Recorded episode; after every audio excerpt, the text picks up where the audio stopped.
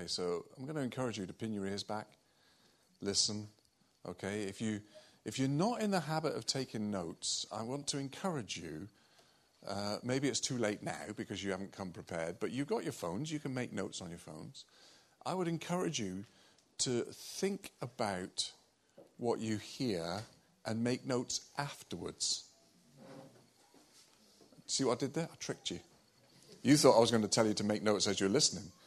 But the art of making notes is really, if you try and make notes when you're listening to somebody, you miss the thing that is being said while you're writing the thing that you just heard. Okay? Or is it just me? it's just me.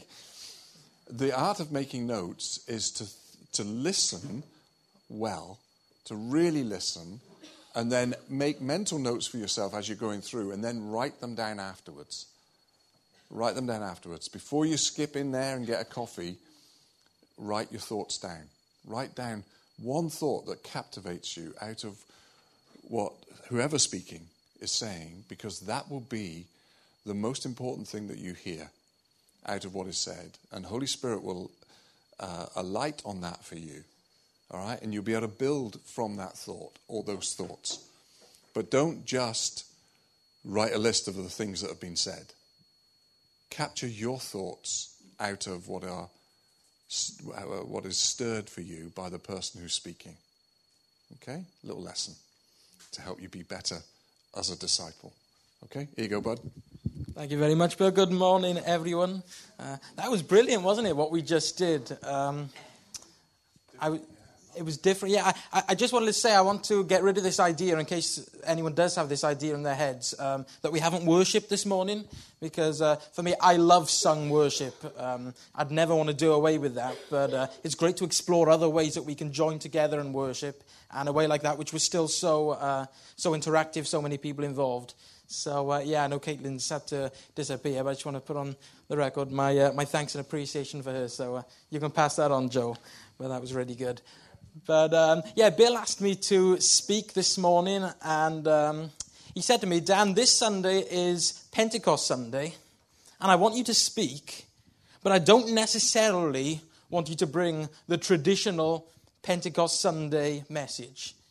He said, instead, what I want you to do is I want you to do what you do every other time you speak. I want you to pray and ask the Holy Spirit to give you something. And I just want you to bring whatever it is that He gives you. And if that is if that happens to be a traditional Pentecost Sunday type message, then that's fine. And if it's something totally different, then that's great. And you know, that is actually one of the most Pentecostal things that we can do. That as the Holy Spirit has, has filled us and come and lived with us, that we don't then go on a tangent and do our own thing, but actually we allow Him to speak to us. We listen to Him. We try to be obedient to Him. And uh, we should allow Him to guide us and direct us in, in all aspects of our lives, from the, the big moments to the smaller details. And so uh, the great traditionalist within me would have still gone on to speak from Acts chapter 2 this morning and maybe talked about how the, the fire of Pentecost is going to come once again. But um, I'm not going to do that this morning. I resisted that urge, and uh, I'm going to bring something uh, a little bit different today. And uh, in a moment, we're going to turn to the scriptures together and we're going to read from Acts chapter 12. And so, if you have a Bible, you might want to turn there just in readiness. But before we read from that, I want to uh, share with you something that happened to me this week. And I think it'll set us up a little bit for where I want to go. So, on Tuesday this week, we had um, a New Wine Cymru Leaders' Day here. And for those of you who perhaps don't know what that is, New Wine Cymru is uh, an organization which seeks to support and equip church leaders across Wales. And uh, Bill and Ellen um, head up the South Wales network. And so every so often we'll have a New Wine Cymru leadership day here where church leaders from South Wales will come and gather and we'll hear someone speak and we'll be able to chat and network and encourage one another. And uh, they're always really great times. And this week we had Julian Richards speaking with us. Some of you might remember Julian came and spoke a, a number of weeks ago here at our Sunday service. And he was with us on Tuesday. And he got up to speak. But before he shared his message, he, along with his uh, son Matt and his daughter Chloe, just shared some words with us that they had for people who they felt were in need of healing. They'd asked the Holy Spirit in advance to just reveal some things to them, some, some illnesses or some places where people had pain, um, so that they could pray for people um, that they would receive healing. And so they started off and they were kind of reeling out this list of things that um, the Holy Spirit had given to them. And so they said, you know, uh, Julian and then his daughter Chloe were saying, oh, you know, I think someone's got a bad back, uh, someone's got a, a, bad shoulder or a bad neck, someone's got a, a headache, stuff like that. And, um, and by the way, I do actually have um, a diagnosed health condition. You probably don't know about this. It's not very serious compared to the health battles that many people face, but it is something which is quite painful when it flares up. And uh, I actually have osteoarthritis in my big toe, of all places. And it's not very serious, but it does get painful. Sometimes I have to take pain relief for it when it gets bad, but it's just a pain that comes and goes. Uh, and they started to go through this list of things. And I'm going to expose myself now for my skepticism because I sat there and I thought, you know what, these, these things are no good for me. Because they always, the, the, trouble with this sort of thing is they always go for the obvious things, you know. They always say the bad back, the headache, you know, the bad knee. Nobody ever says the big toe. I have never heard anyone say the big toe. It just doesn't happen. It's, just, uh, it's, it's no good for me. It's, it's, it's, a waste of time. Right? That's my, my negativity in my head. That's the conversation that I had. Literally a few seconds after I thought that, Julian turns to his son and he says, Oh, um, did you have anything, Matt? And uh, Matt pauses, he stutters, and he looks a little bit confused. He goes, um, Yeah, actually, um, I think I had the big toe. Yeah, someone's got pain or some kind of issue in their big toe. And he almost looked like a, a little bit embarrassed because it seemed so random, I guess. Uh, and I thought, oh my goodness, he said the big toe. No one ever says the big toe. Never. And so uh, they got through the end of the list, and then they invited people around the room to stand if any of that applied to them. And you know, even after what had just happened, the conversation that I'd had in my head, and then Matt saying the big toe. But you know, our minds are incredible things, or maybe it's just my skeptical mind. I don't know. But I still nearly didn't stand up. Because I thought to myself, no, he can't have said, no one says the big, he can't have said the big toe. You must have imagined it, or maybe you wanted him to say it, and that's what you heard. And so everyone stood up, and I, and I sat there, and I thought, oh, I don't think I'm going to stand. And uh, I debated it for about five or ten seconds in my head, and then I got over myself, and I too stood up. And uh, Julian led us in a prayer. It was such a simple prayer, and it just said, uh, Lord Jesus, please heal me now. That was it. Nobody laid hands on me. And I repeated that two or three times Lord Jesus, please heal me now. And then Julian just prayed sort of um, for us all collectively, and he started commanding pain to leave. And I don't remember hearing this, but apparently he did actually at one point uh, pray specifically into arthritis. And he spoke that arthritis would leave people. And uh, anyway, he got to the end of his prayer, and I sat down and I didn't say anything to anyone because, as I said, it's like a pain that comes and goes. It wasn't really something I could easily test out. But I went home that afternoon, and Bobby's already laughing. I went home that afternoon, I took my shoes off straight away. And even on days where I'm not in any pain and it's, it's perfect, if I start to feel around with my thumb, I can always find the spot um, where the pain is. And I say, oh, yeah, that, that's where it is. And I was prodding away. And I told Bobby what had happened and that I'd prayed. And I said, I can't feel any pain. I, th- I think I'm healed. And, uh, but I couldn't just leave it at that. I spent probably the next 20 minutes trying to find the pain. Bobby was laughing her head off. I then ended up sort of prancing around our kitchen, stamping my foot into the floor. I was determined to find pain, um, but I couldn't find any pain. And five days on, I still haven't got any pain. So uh, I, am I'm, I'm being reserved in saying it's a healing because it is a pain that comes and goes. Uh, but it, seems like a healing. So, um, but it just made me laugh my skepticism in all that. And so, um, with that in mind, with my skepticism in mind, in a moment we're going to read from Acts chapter 12. Now, this situation, I'll admit, is a little bit more serious than my big toe, okay? But um, never, nevertheless, my focus this morning is on prayer. And um, we're actually going to see a little bit or quite a bit of skepticism from some members of the early church in this story. But what's incredible is that despite their skepticism, despite their lack of faith, there was still an answer to their prayer. And so we're going to take a look at that. We'll unpack it a little bit. And then we'll finish just by looking at the type of prayer that they prayed and how that might relate to us. So that is where we go in this morning. And we're reading about a time where the message of the gospel was spreading at, uh, and advancing at quite a speed. The believers had been commissioned to be witnesses for Jesus to the very ends of the earth.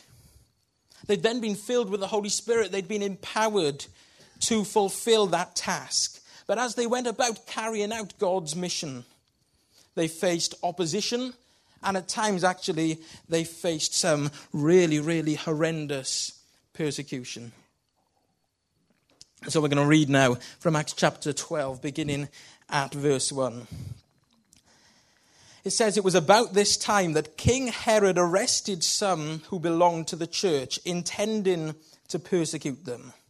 He had James, the brother of John, put to death with the sword. When he saw that this met with approval among the Jews, he proceeded to seize Peter also.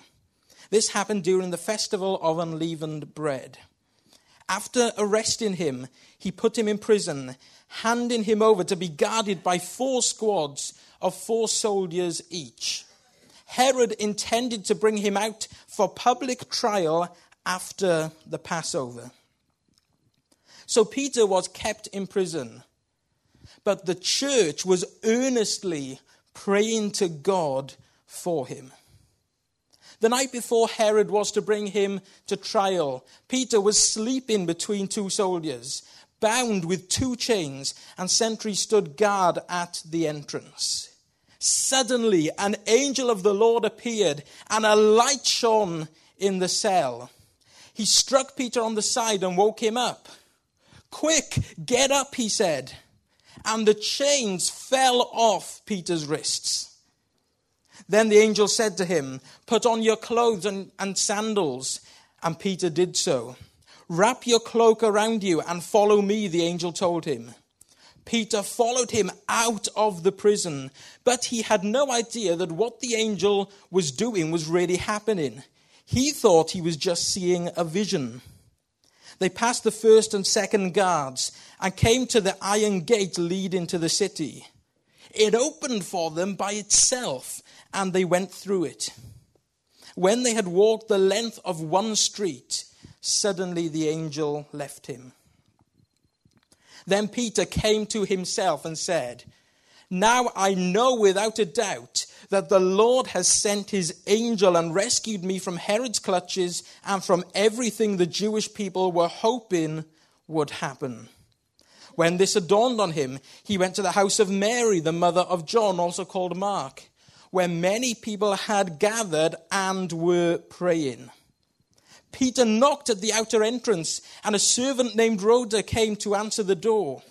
When she recognized Peter's voice, she was so overjoyed, she ran back without opening it and exclaimed, Peter is at the door. You're out of your mind, they told her. But when she kept insisting that it was so, they said, Well, it must be his angel. But Peter kept on knocking, and when they opened the door and saw him, they were astonished. Peter motioned with his hand for them to be quiet and described how the Lord had brought him out of prison. Tell James and the other brothers and sisters about this, he said, and then he left for another place. In the morning, there was no small commotion among the soldiers as to what had become of Peter. After Herod had a thorough search made for him and did not find him, he cross examined the guards and ordered that they be executed. What a crazy time this must have been to be a follower of Jesus. The church was facing horrendous persecution. James, the brother of John, had been taken and killed, and the Jews loved it. The Jews said, Yeah, go on, kill those blaspheming Jesus followers. They're a nuisance. They are preaching that Jesus was the Son of God and that he rose from the dead. And they're performing miracles. They're causing uproar, sort them out. And then, because the Jews reacted so positively to the killing of James, Herod seized Peter too. And whilst Peter was imprisoned and bound with chains, the believers uh, gathered in the house of Mary, the mother of John. And by the way, it's believed that uh, the house of Mary became like the headquarters for the early church. And a lot of uh, the key events that we read in the book of Acts actually happened there. But the believers gathered there to pray for Peter's release. And you know, something of their prayer clearly moved the heart of God. And an angel was sent to rescue Peter. Peter escaped from the prison with the help of the angel, and he headed straight for Mary's house. I suppose he, he, knew that that was the common meeting place, and so he took a good guess that that's where he might find everyone. But they're in the house. They're praying for God to miraculously intervene and bring about Peter's release. And suddenly, there's a knock at the door. The servant Rhoda goes to answer it. And we're told that she recognizes Peter's voice before she's even answered the door. He must have been shouting, Hello, only me, Peter. Open up. And we're told that she was so excited when she recognized Peter's voice that, you know, rather than open the door for him, rather than do what I think most of us would do, you know, open the door invite him in, Peter, you okay? Do you need to sit down? Do you need something to eat or drink? Are you injured in any way?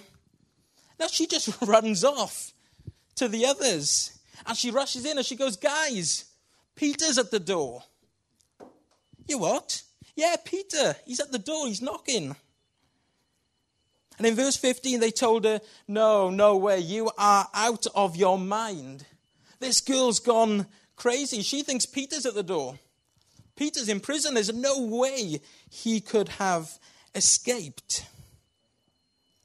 But, but when she insisted that it was him, they said, Well, I don't know, it must be his angel. It must be his angel. What on earth are they on about? They have all gathered in this house for the specific purpose of praying for their friend Peter, who had been imprisoned for his faith. James has already been killed, and it looks as though Peter's fate is heading in a similar direction.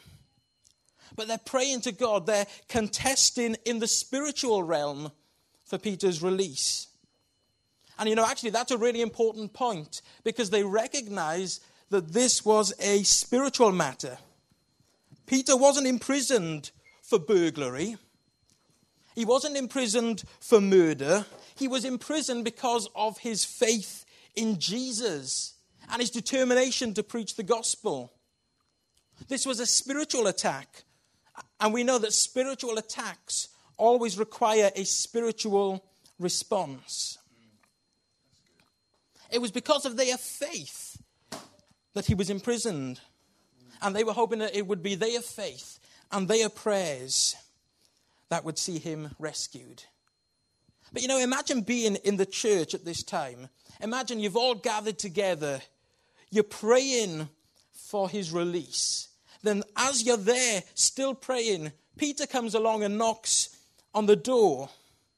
And you don't even believe that it's him. You think it's a ghost or you think it's his guardian angel that has appeared. It does make you wonder why they were even praying in the first place, because they clearly weren't very hopeful that they were going to have any kind of answer to their prayer. Sounds familiar. So they argue with the servant, telling her that she's insane. And the whole time they're debating this, Peter still stood outside knocking on the door. And verse 16 tells us that when they eventually opened the door and saw him, they were astonished. They couldn't believe that their prayers had been answered. God had proved himself to be faithful. He'd heard their prayers He'd heard their cries. Their prayers had moved him to action. And the result was that Peter was miraculously released from the chains that held him and he escaped from the prison. As I looked at this, I asked myself did the believers have or demonstrate faith in that situation? Did they have any faith? Did they, was there any faith on demonstration in this scenario? And well, the answer is I think that they must have had at least a little bit of faith because they decided to gather and pray. But clearly, they didn't have very much faith because they actually weren't really expecting their prayer to be answered. Because when Peter showed up at the door, they couldn't even believe that it was really him. And you know, it struck me. They had hardly any faith, but they did have a little bit of faith. And the good news is that the Bible tells us that even faith as small as a mustard seed can move mountains. Did I have very much faith? when I stood up for prayer for healing on Tuesday? Well, to be honest, no, I don't think I did. I'd, this is something that I uh, had prayed for a couple of times in the past, and nothing had happened. I almost didn't even stand up for prayer. I didn't have a lot of faith. But I must have had a little bit of faith, or I wouldn't have stood. I must have had a little bit of faith, or I wouldn't have prayed. I stood up in that moment. I prayed a very simple prayer. And despite my lack of faith, God took the little bit of faith that I did have and He decided to act on that. And He touched me. It's a little bit like the, the father of the boy who was demon possessed, who said to Jesus, Lord, I do believe, but help me overcome my unbelief. Now, for a long time, I, that, that didn't make any sense to me. But, you know, I think I'm starting to get it now. He's saying, I do believe. I do have faith, but at the same time that I have some faith, I also have some doubts. My faith and my doubts are battling one another. I have faith, but I have struggles. I have faith, but I have unbelief. I believe, but Lord Jesus, please help me to overcome my unbelief. You know, I think what we read in Acts chapter 12 totally abandons this idea, this theory that we have, that we have to be full of faith in order for our prayers to be answered. Because I know that some people get told that. Some people have prayed and prayed and prayed, and it didn't seem as though the prayer was answered. Now, of course, it's entirely possible that the prayer was answered and it just wasn't answered in the way that they wanted it to be. But you know, sometimes there can be this perceived unanswered prayer. And someone's come along and they've said, Ah, if only you had more faith, your prayer would have been answered. If you'd truly believed, God would have answered that prayer. But because of your lack of faith, your situation has remained the same. And listen, having faith and trust and confidence in God is important. I think of the words of Jesus when he said to the man who had been healed of leprosy, Go, your faith has made you well. So faith is, of course, important. God does respond to our faith. But Scripture also shows us in plenty of places and in plenty of different ways that even a little bit of faith can be enough to move mountains. Even a little bit of faith was enough to see Peter released from prison. And so I want to encourage some of you today in your prayer life to use the little bit of faith that you do have. To take that faith and to use it to cast your cares and your doubts and your worries onto Jesus and wait patiently in hope and in anticipation for Him to come through for you. You might not have lots of faith, but even if you just have a little bit of faith, God can work with that. So that was really the first thing I wanted to highlight. And then the second thing, and actually the final thing that struck me from this passage of Scripture, is really important. And it relates to us, it relates to our mission, and it strikes at the very heart of what it means to be the people of God. And it's this the prayer of the church in Acts chapter 12 was a prayer of rescue. It was a prayer of rescue. With the tiny bit of faith that they had, they prayed for Peter's release. They, they prayed for Peter's rescue. They prayed that he would be rescued from the place of imprisonment. They prayed that he would be rescued from the chains that bound him, that he would be rescued from those who locked him up, that he would be rescued from those who wanted to kill him, that he would be rescued from the religious people who were encouraging all of this. It was a prayer of rescue. And you know, as the church of Jesus, as the body of Christ on this earth, we need to be praying prayers of rescue over people's lives and over our community. In our community, there are thousands of people who are metaphorically imprisoned. There are people who are metaphorically bound in chains. There are people who are trapped in a variety of situations. Some are held captive by chains of poverty, chains of addiction, chains of trauma, chains of abuse, chains of mental health challenges, chains of loneliness, chains of illness. And these people need rescuing. The town of Llanelli has a population, the town itself, of over 25,000 people. And the majority of those people are in spiritual darkness as they live a life that is far away from God. They need rescuing. They need to be introduced to Jesus and shown that they can have a relationship with Him. We need to be praying for the lost, the broken, the hurting, the confused, the lonely. We need to be praying for their uh, rescue.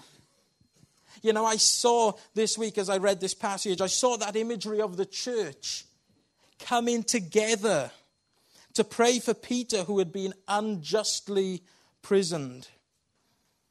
And it inspires me to want to be a part of a faith community that does the same thing.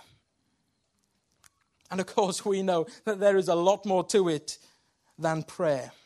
The church is called to action. We don't just pray a little prayer and then leave it to God to take care of the rest. He's called us to act. And so we pray and work and pray and work and pray and work until we see the labors of our prayer and the labors, uh, the result of our prayer and the results of our labor. Prayer alone isn't going to change it, and that's certainly not what we model here at this church, is it? You all know the work that goes on here in this place to reach the lost, to reach the broken, to reach those who are trapped by poverty and loneliness and a whole host of other issues. We don't just pray for the hungry, but we take a hold of the responsibility and we feed them. We don't just pray for those who are hurting, but we comfort them. We don't just pray for those who are lonely, but we befriend them. We don't just pray for those who don't yet know Jesus, but we reach out to them we share his love with them. And actually, sometimes we need to open our mouths and talk about him to them. We are called to action. We're not called to shirk our responsibility in this. And that's not what I'm trying to say this morning. We've spoken lots in the last few months about that. We've spoken about our need to be a good witness. We've spoken about how we need to invest our time and our talents and our gifts for the sake of the kingdom of God. We've learnt a little bit about the brilliant community initiatives that go on in this place and how we can get involved and play our part. But what I've come to say this morning is that we must never forget the role of prayer in all of this. As I was preparing my message for this morning, I had uh, a flick through a book that I have by David Peters called How to Pray. And in that book, David has a whole chapter which is titled Your Prayers Can Help Save the Lost. Isn't that incredible? Did you know that? Your prayers today can help save the lost. He quotes in the chapter from 1 Timothy chapter 2, verses 1 to 4. I'm not going to read those verses for you now. But in those verses, Paul tells us that if we want to please God, then we need to make it our priority to pray, especially for two groups of people. Firstly, we need to pray for leaders in order that they will govern society well. And secondly, it says in those verses we need to pray for lost souls because God wants everyone to be saved. God wants everyone to be rescued. And I'm just going to read a couple of little excerpts from the chapter in that book, and then I'm going to wrap this up. But David Peters says in the book, Jesus commanded his followers to tell people everywhere about him. God loves lost people and there are over 5.5 billion of them on planet Earth. The Father wants us to be concerned for this lost world. And whilst we can't be responsible for the entire world, we can be responsible for those we are close to family, extended family, friends, close neighbors, workmates, and so on. But this is not enough. Something more is needed, and that something is prayer. The Bible tells us the reason why. It says that Satan, who is the God of this world, has blinded the minds of those who don't believe. They are unable to see the glorious light of the good news. They don't understand this message about the glory of Christ, who is the exact likeness of God. And prayer is the only way to defeat this spiritual blindness. When we pray for lost people, it allows the Holy Spirit to work in their lives and bring them to Christ. When Jesus saved the Apostle Paul, he commissioned him with this task I am sending you to the Gentiles to open their eyes so they may turn from darkness to light and from the power of Satan to God. Then they will receive forgiveness for their sins and will be given a place among God's people who are set apart in me.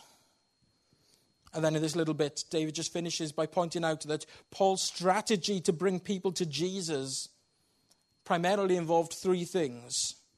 The first thing was proclamation, which is telling them the good news. The second is demonstration, showing them the good news by the way we live and by supernatural signs and wonders. And actually, I'd put a lot of what we do into that category. It's a demonstration. It's not just telling them with our words about the good news, but our actions suggest that we're not interested. But we show them the good news. We tell them, we show them. And the third one was intercession, which is praying that they will receive the good news. Because we can tell them, we can show them, but whether they receive it or not is up to them. But you know, sometimes if they have become spiritually blinded to the good news of Jesus, then remember what I said earlier a few moments ago. Spiritual matters always provoke and require a spiritual response. And so we pray and we intercede. And so as I wrap this up, I wonder who are you going to pray for? Who are you going to commit to praying and interceding for? Are there individuals, are there families that you know who you want to commit to praying for on a regular basis? I'm not just talking about today driving home and then we forget about it, but we pray and we pray on a regular basis that they'll be awakened that they'll break free from the chains that are holding them, that they'll come to have a relationship with Jesus. What about as you look at the community, our community of Llanelli, or our nation, or other nations around the world? Are there areas that you want to pray and intercede into? Perhaps it's areas where there is inequality, areas where people are bound or locked up in some way, where people are trapped in situations with little hope of escaping. Maybe it's for those in our community who are stuck in addiction. Maybe it's those who are experiencing abuse, and it could be a, a whole range of other things. In what ways are people trapped, metaphorically speaking, in our community? And could your prayers and my prayers, combined with hard work, bring about a miraculous intervention from heaven which causes them to break free? Isn't that a brilliant dream? My challenge for us all is this that you will take the faith that you have. Don't worry about the faith that you don't have. Take what you have and use that faith and invest it. Invest it into prayer.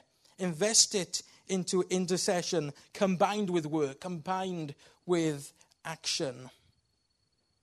Like the church praying and interceding for Peter, who was wrongly and unjustly imprisoned and was unable to escape by himself. Maybe we can pray for those who are chained and imprisoned in whatever form in our lives and in our community. Because when we pray, miracles happen. When we pray, those prison doors are flung open. When we pray, chains can break loose. When we, chain, uh, when we pray, broken relationships are restored. When we pray, illnesses can be healed. The Bible tells us the prayer of a righteous person is powerful and effective. So let's get praying, church. Don't forget your responsibility, please. Don't forget the work that's involved. But don't forget to pray either. And after saying all that, I better not hand over before I pray. yeah. Heavenly Father, I thank you so much for your word.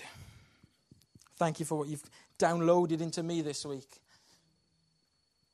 And I've tried as best as I can to faithfully share what I feel that you've revealed to me.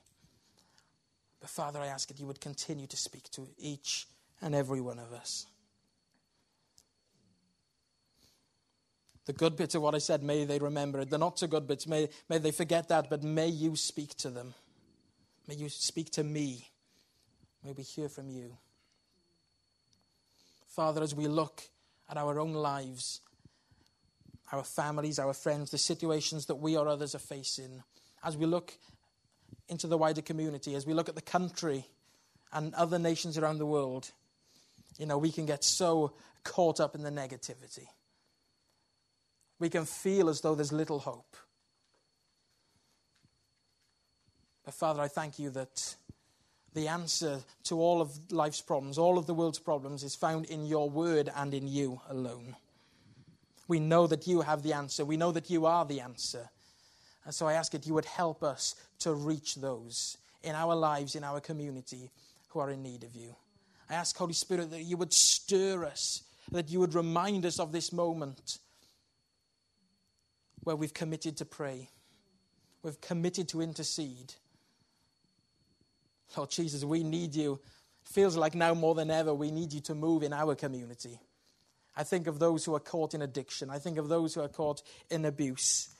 I think of those who, who can't put food on the table because they can't break off and out of the chains of poverty. So much that we see goes on, so much trouble, and we can feel so, so insignificant to help, so small.